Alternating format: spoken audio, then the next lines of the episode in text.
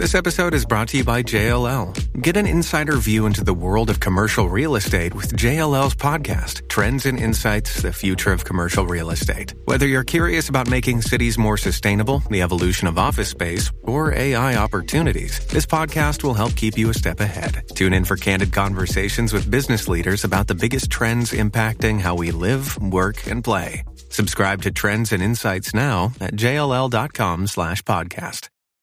Charlie, thank you very much for taking the time to sit down with us today. Glad to do it. You spent a lot of time today talking about how people who think that they can beat the market averages are probably fooling themselves, how much tougher it's gotten to be a value investor or even just an investor in general. And I, I was just wondering, do you think the golden era of investing is over? Well, not forever. Why? Well, because I think it isn't like the last recession or the last big opportunity that the world is ever going to get is past. There'll be opportunities in the future. There are times that are easier and there are times when, which are harder. So is right now tougher just because valuations just because valuations have come up so much? Of course. So you think A, the valuations have come up, and B, the competition sorting through those opportunities is more intelligent and more aggressive and more numerous. Of course, it's harder. do you think that the The net result is people are going to get worse results. Do you think that the number of people who are smarter, who have better information than they used to, that that will go down, or it will just be a question of valuations coming down at some point? Well, I think valuations will come, will go up and down because they always have. And and I think we'll have smart people in the in this game forever. Lots of them. The, the opportunities that we all remember came from a demoralized period when about 90% of the natural stock buyers got very discouraged with stocks. That's what created the opportunity for these fabulous records that my generation had. And that was a rare opportunity that came to a rare group of people, of whom I was one, and Warren was another. So you're And, talking. and people who start now have a much less, uh, they have lower opportunity. do you think we saw a generational low after 2008, beginning of 2009? Generational, maybe. Yeah, I don't think the Bank of America is going to be cheaper. Do you than think it was then. Yes, it was, it was low. There were huge opportunities then. What about just back uh, around December, Christmas Eve? Prices were down 20% and further for a lot of stocks. Well, I don't follow the, the details and don't remember the exact days that are. I know that when the Daily Journal bought those bank stocks, it was basically the low tick. That was an accident. I deserve no credit for that. Well, you deserve some credit. No, well, I, but, but the exact perfect timing was an accident. What about the lack of volatility that we've seen in the markets? That, that's also kind of as central banks got into the game and increased liquidity. Well, of course, it's with all this massive central bank interference. I think that was necessary to do. In other words, I admire the the politicians who did it and the technocrats, including the Federal Reserve people. And I think it was absolutely required, and that the danger they were avoiding was worse than the troubles they caused. So, but it was very peculiar, and it did have the accidental effect of bailing out the rich in order to help the poor. And nobody was doing that because they loved the rich. They just didn't have any other tool in the kit, and they had to do something. So the inequality that came from that. It wasn't malevolence, and it was an accident, and it probably won't happen again. And it's not a permanent conspiracy against the poor. It was a, it was an accident that we had the huge recession, caused partly by massive stupidity in finance and venality. And then when we ran out of tools and had to do something really peculiar that we'd never done before, that was a wise thing to do given the amount of trouble we were in. You got to remember that if the trouble had been allowed to run, we might have had a revisitation of the kind of troubles that brought Hitler into power. So we were facing real difficulties. And both parties and our technocrats got together for the last time, I think, and, and worked us out of it. So it was a very admirable thing in which you can all be proud. I've been proud of nothing in politics since.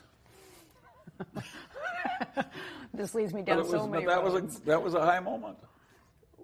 There are all sorts of political proposals out there right now to try and solve that inequality that was created. Uh, everything from a 70% tax on the highest brackets to a wealth tax to taxing stock buybacks or even preventing them. Do you think any of them I don't think they have to destroy some inequality. It's probably going to go away by itself. Why? Well, I think there was a, I think we hit a peak of inequality because the authorities had no alternative but to print a lot of money. Of course, that bailed out asset values, and but that was a fluke, and they can't they can't really do more of it. Uh, they've played that game once as much as they really can, and so I don't think people who are worried about inequality should worry too much about a lot more of it from a lot more interest rate lowering. We are still stuck with this populist fervor, though. And Yeah, sure, but that's as natural as breathing. how do you think that plays out? Well, I don't know. So far, it's played out in waves. Sometimes the Democrats are in, and sometimes the Republicans. In my lifetime, the country has run better net because we had two parties, each of which was partly in control. If either party had been in, totally in control of all branches of the government, I think we would be way worse off today. Do you think there's room for a third I think we, party? by going back and forth with a lot of political tension, I think we got about the right amount of social safety net. It would have been evil not to have as much, and we probably couldn't afford a lot more. Do you think there's room for a third political party, the way Howard Schultz is kind of stepping in, potentially? Well, we got one in the time of Abraham Lincoln. It took a civil war to create it, but I think it's unlikely that we have. The last time we got a third party movement, it just elected one of the two parties who otherwise would not have been elected. You mean Ross Perot? Or are you going back? Yes, I mean Russ Perot. Russ Perot elected the Republicans that year. Are there any politicians you look at and admire? Sure. But generally speaking, it's not a genre that is my favorite. What are the, who are the politicians you do admire? Who do you think has good ideas right now? Well, I'm not ecstatic about anybody. If you ask me who performed pretty well recently, I'd say Mike Bloomberg. You think he has a shot at winning the Democratic? I don't know about this that, but I think he was a pretty reasonable, able kind of a guy who's trying to do right. You mean in his job, in his term as mayor of Yeah, New York City? yeah, yeah, right. What do you think, if you have not been thoroughly impressed by the political process since they came together to try and combat the Great Recession, what do you think about our political fortunes going from here?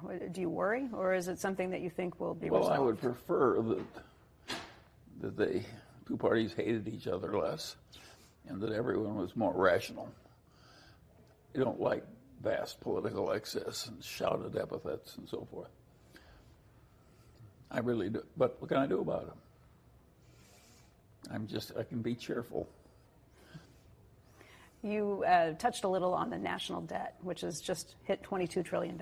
You touched a little on that. Yeah, today. we're in new territory, but it doesn't mean that it's crystal clear we can't get by what we've done. We just know we're in uncharted territory. You worry about the eventualities of a growing national debt? Well, I don't worry much because I regard it as a cinch that a great nation will in due time be ruined. So, Well, I- so it's just a question of time, and you know, where is Rome? Where is Britain in its heyday? They all pass, and so our turn is bound to come someday. But I don't like thinking about it too much. It's like my own death. Why should I enjoy thinking about it? But is it coming someday? Sure, of course it is. But you, you have no guess as to when, No, sooner or later. You, you've been a huge uh, booster of China's economies and some of the Chinese companies and the entrepreneurs who run them. Um, we've gotten obviously into a little stickier situation with China with the trade talks that are going back and forth and maybe a different relationship than we've been dealing with for the last 20 or 30 years. What's, what do you think about China right now and its future Well, I think it's natural to have some tension over. uh, the truth of the matter is that Ricardo, when he invented the law of comparative advantage, did not predict that someday the law of comparative advantage would make would, gras- would greatly accelerate the growth of some poor nation which had a particularly able populace like China that free trade would enable them to come up rapidly and take a lot of power away from the companies that had been on top and liked being on top. He just didn't think about it. Once we realized it could happen, I don't think it's crazy to think there may be some limit to the amount of destruction we want to occur in our aerospace industry or something.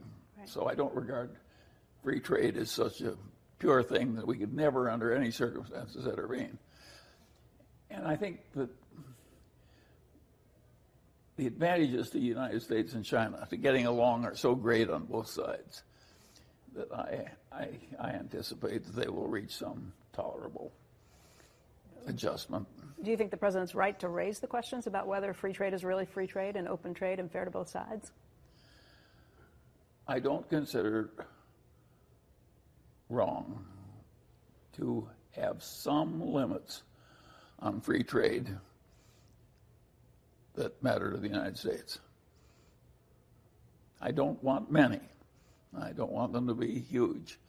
But some limits on the operation of free trade are quite acceptable. Have you changed your perspective on Chinese investments to this point based on this trade talks or based on the new relationship we may have going forward? I basically believe in a lot of trade because I want two companies, two countries with a lot of hydrogen bombs to be trading happily with one another instead of posturing the way we are with Russia. Mm-hmm. So I vastly prefer our relations with China to our relations with Russia. And I think China thinks likewise. And I anticipate that we will get along. It will be crazy on both sides if the United States and China don't. If there's any one country both sides should want to keep friendly, it's the other. You know, you bring up nuclear power or nuclear bombs, and I just wonder what worries you the most in the arsenal of things that could go wrong. Is it nuclear bombs? Of Is it artificial intelligence? Is it No, it's it's it's a nuclear war. A nuclear war would be a real real disaster. Global warming is something we could cope with if we had to, but a nuclear war is that's that is really serious. You point to our relationship with Russia. Obviously, we have the situation with North Korea. With I'm all for making the Russian relationship better too. How? Well, that's difficult, but you've got to work at it. I don't think the right way to handle every tough guy that's fighting against you is with unlimited hostility. There are times, I think, when they ought to be killed with kindness, even, even if they're wrong. Is that emphasis on killed or emphasis on kindness? I think kindness. There are worse things in the world when you're rich and powerful than giving a little for the peace of the world.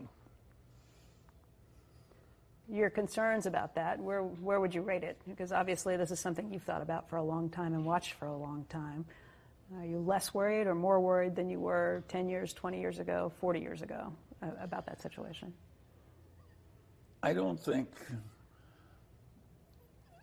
since the day they invented the hydrogen bomb, I've had a moment when I didn't think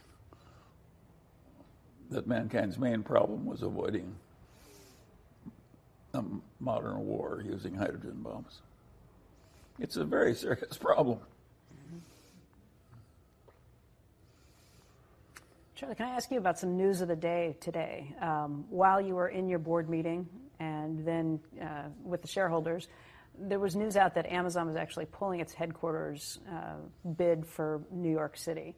And I don't know how closely you followed that, but it's certainly an interesting study when you start looking at um, how much states and municipalities should be doing to woo corporate investments and uh, when, when or if there's a time where it's giving too much or if they're standing up and they've just lost a potential for a huge investment?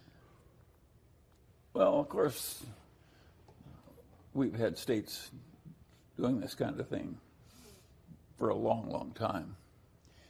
And by and large, the states that have done it have been wise to do it. The states that have wooed companies. Yes, yes. it's been smart of them to to to woo outside companies to come in, and and of course, it will go in time to wretched excess. That's our system.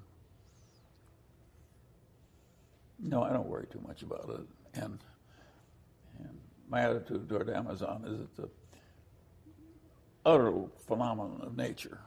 It's hardly ever been, ever been anything like it in the history of our country. And very talented, driven people. And I would not have predicted the success that happened. And now that it's happened, I wouldn't want to predict that it was going to stop either. I think it may run a long way. Just back to the idea of whether New York created a big problem for itself. I was just thinking about it in terms of the new tax laws that are there. And the, the blue states, the SALT states, uh, have lost a lot in the new tax legislation. It's basically punishment from the government for having such high local taxes because you can no longer deduct those on a federal level. So New York's going to get hit with that. You combine that with the idea that it's not going to be uh, not just only wooing Amazon, but what message that may send to the broader business community could a state like New York or someone in the Northeast region really have, have shot themselves in the foot with a double whammy? There are a number of places that have shot themselves in the foot Connecticut, California, uh, New York City. They, it's, it's been serious. And driving the rich people out is pretty dumb if you're a state or a city. And the idea that you're going to help New York by dri- driving the rich people out, of course it hurts New York. And of course it hurt Connecticut. The idea of that beautiful real estate in Connecticut, down 50% in value, yeah. they've driven out all the rich people. And California is doing the same thing. I know a lot of rich people who left California. It, I think it's really stupid for a state to drive the rich people out. They're old. They keep your hospitals busy. They don't burden your schools, the police department, your prisons. They give a lot. Who wouldn't want rich people? I think Florida and Hawaii have both been very smart in the way they've recruited rich people. And I think Connecticut and California have been stupid. Do you think the country risks some of those same stupid policies if you tax? Well, some of the people in California are so anti-growth they like driving the rich people out. That's not my view, but you can understand why some people think that way. Let's go back to Amazon and the growth that you've seen there. I know in the past that you've well, said. It's incredible what they've done. Yeah, and you've called Bezos ferociously smart. Yes. Um, what do you think about the prospects for Amazon longer term? There, there are some movements in Washington that push back against him, whether it's because he's the owner of the Washington Post or whether it's just uh, one company getting too big and, and regulators worrying about that. My guess is he still has a long ways to go up. You're a lawyer too. Was. He, well, once a lawyer, always a lawyer, correct? Not really. That's a long time ago. What do you think about his move that he's made recently with uh, the the owner of the National Enquirer to say, "Look, he just came out and said they're blackmailing me, they're extorting me." Well, I I admire people who simply confront problems head on. So I, I'm I have no quarrel with his confronting the National Enquirer, but I regard it as a little nothing place that the world would be uh, could well do without. And so, and to the extent they behave badly, and he's objecting vigorously, I'm all for it. Let's talk about bad behavior in business because I think of you sometimes as the high priest, uh, somebody who looks around and lauds good behavior, but also calls out bad behavior where you see it. What, what do you think some of the worst behaviors are in business today? Well, I think the behavior of the mortgage and banking industry in the in the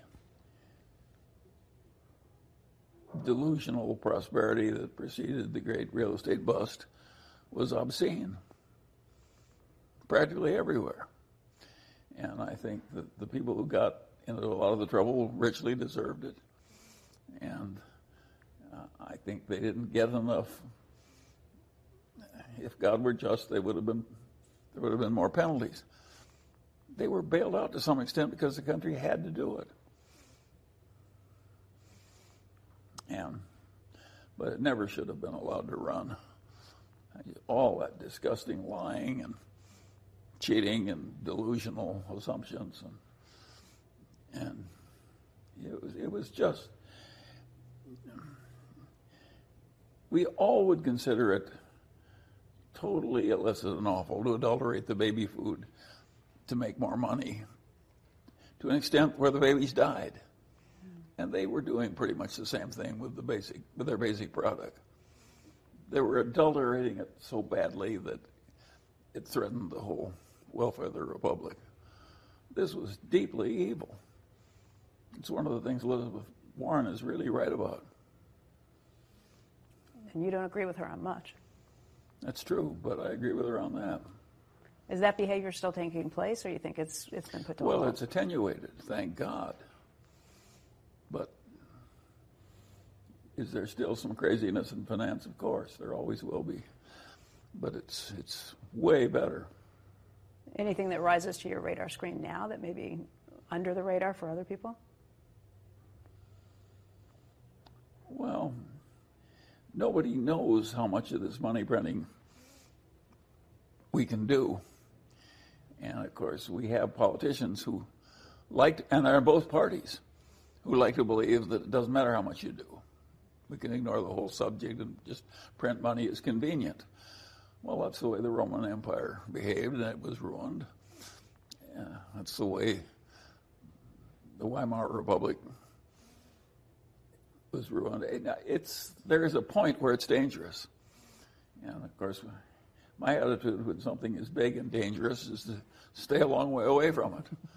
Other people want to come as close as possible without going in that's too tricky for me. I don't like it. In terms of possibly getting sucked up into it? Yes. I, I, I, if there's a big whirlpool in the river, I stay a long way away from it. There were a bunch of canoeists once that tried to to run the Aran Rapids. I think they were from Scandinavia, and and the fact that the whirlpools were so big made them very eager to ta- tackle this huge challenge. Death rate was 100%. I regard that as a normal result. Bill and Melinda Gates uh, put out their annual letter this week, too. And in it, they had a list of uh, a number of things that have caught them by surprise. Um, things they learned that they didn't see coming. One of them, I think, was that toilets haven't really changed in the last hundred years. Another was well, that they have. As a matter of fact, the Japanese made the openings bigger, and what you want to go away goes away better. They have changed. They're way better. I don't think they pay enough attention to their toilets. Same basic. They haven't noticed. though. To see, they they increased the size of the hole without telling them. It does wash away more waste with less water. I will give you that. But it takes away more waste. It takes away more with less. Faster, better. They, they had a list of things. Some is that data can be sexist. Obviously, whoever's programming stuff puts it in. Another is that DNA tests can actually catch serial killers. Well, that has been a pleasant change. Catching serial serial killers. Yes. I would agree. I use this though as a way of just getting into things that may have caught you by surprise. Is there anything recently that really caught you off guard or that snuck up on you? I was surprised when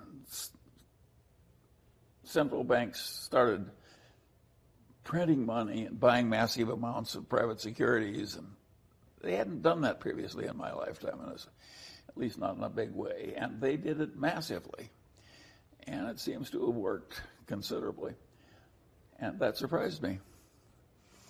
And by the way, it surprised the whole economics profession. If you read the textbooks on economics, nobody was predicting that this would be the logical response. We're not out of it yet, though. No, of course not. You're never out of it until you're dead. Do you think we can call it a success without seeing quantitative easing wrapped up, the big balance sheets kind of wound down, or you think we've come far enough out of it to say this worked? Well, all human successes are successes so far. And this is a success so far, and we don't know for sure what the ultimate consequences would be. In the old days, when people thought the currency should be backed with gold, and they wanted the inflation rate to be zero and the social safety net to be almost zero, they created a lot of GDP growth and a lot of prosperity, but with horrible recessions and to some extent the recessions automatically cured themselves. When we got into the business of big interventions, driven by the example of the Great Depression, uh, what we got is pretty much a century of extreme prosperity with relatively minor recessions. And but we're using methods that are so extreme that maybe we can't use a lot more of them. And we don't know the answer to that. If an economist told me he knew the answer to that, I wouldn't believe him. Oh, Either way, it wouldn't matter which way his opinion was. I just think we don't know. Is that because the, that question's too hard, or you just don't trust economists in general? Well, the reason the economists are wrong is because it's so hard. You know, the Greek philosopher who said, a man never steps into the same river twice. You know, the man is different, and so is the river when he goes in the second time. That's the trouble with economics. It's not like physics. The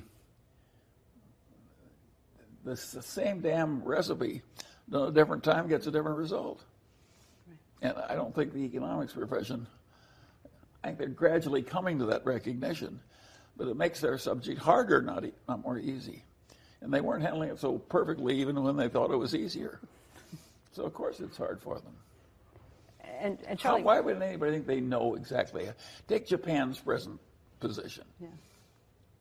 Can Japan double its national debt just just because it feels like it from here? I don't know. I don't know.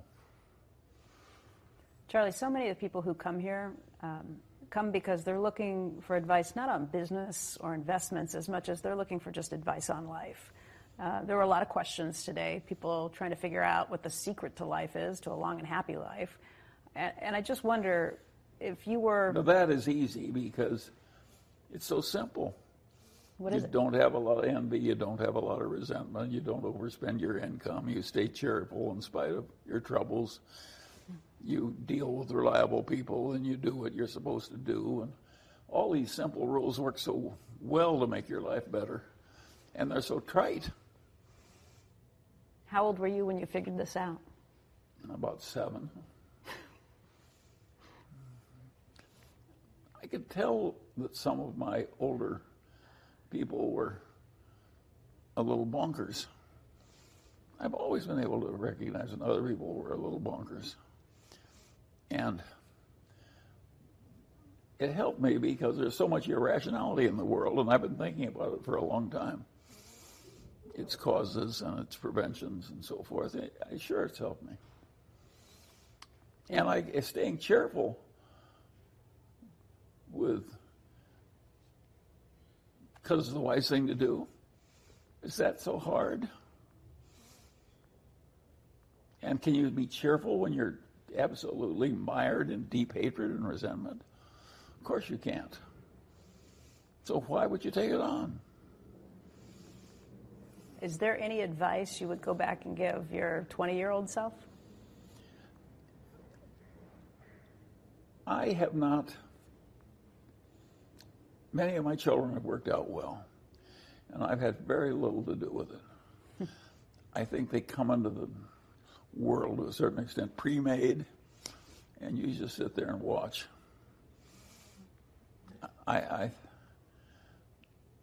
I, I don't think they're. It, it's been simply amazing to me as a parent to note how much is sort of preordained. Mm-hmm. The shy baby is a shy adult. The booming, obnoxious, domineering baby is the booming, domineering, obnoxious adult. I have never found a way to fix that. I can be cheerful about it, but I can't fix it. I can change my reaction, but I can't change the outcome. Well, Charlie, I want to thank you so much for your time today. It's really been a pleasure being here. Well, I'm glad to be here. You know, I seem to have a whole group of people in India and China that like me. Now, that's pretty much my whole favorable constituency, but it's more than a lot of other people have. and so I'm thankful for what I have. And we are thankful for having you here. Right. Thank you.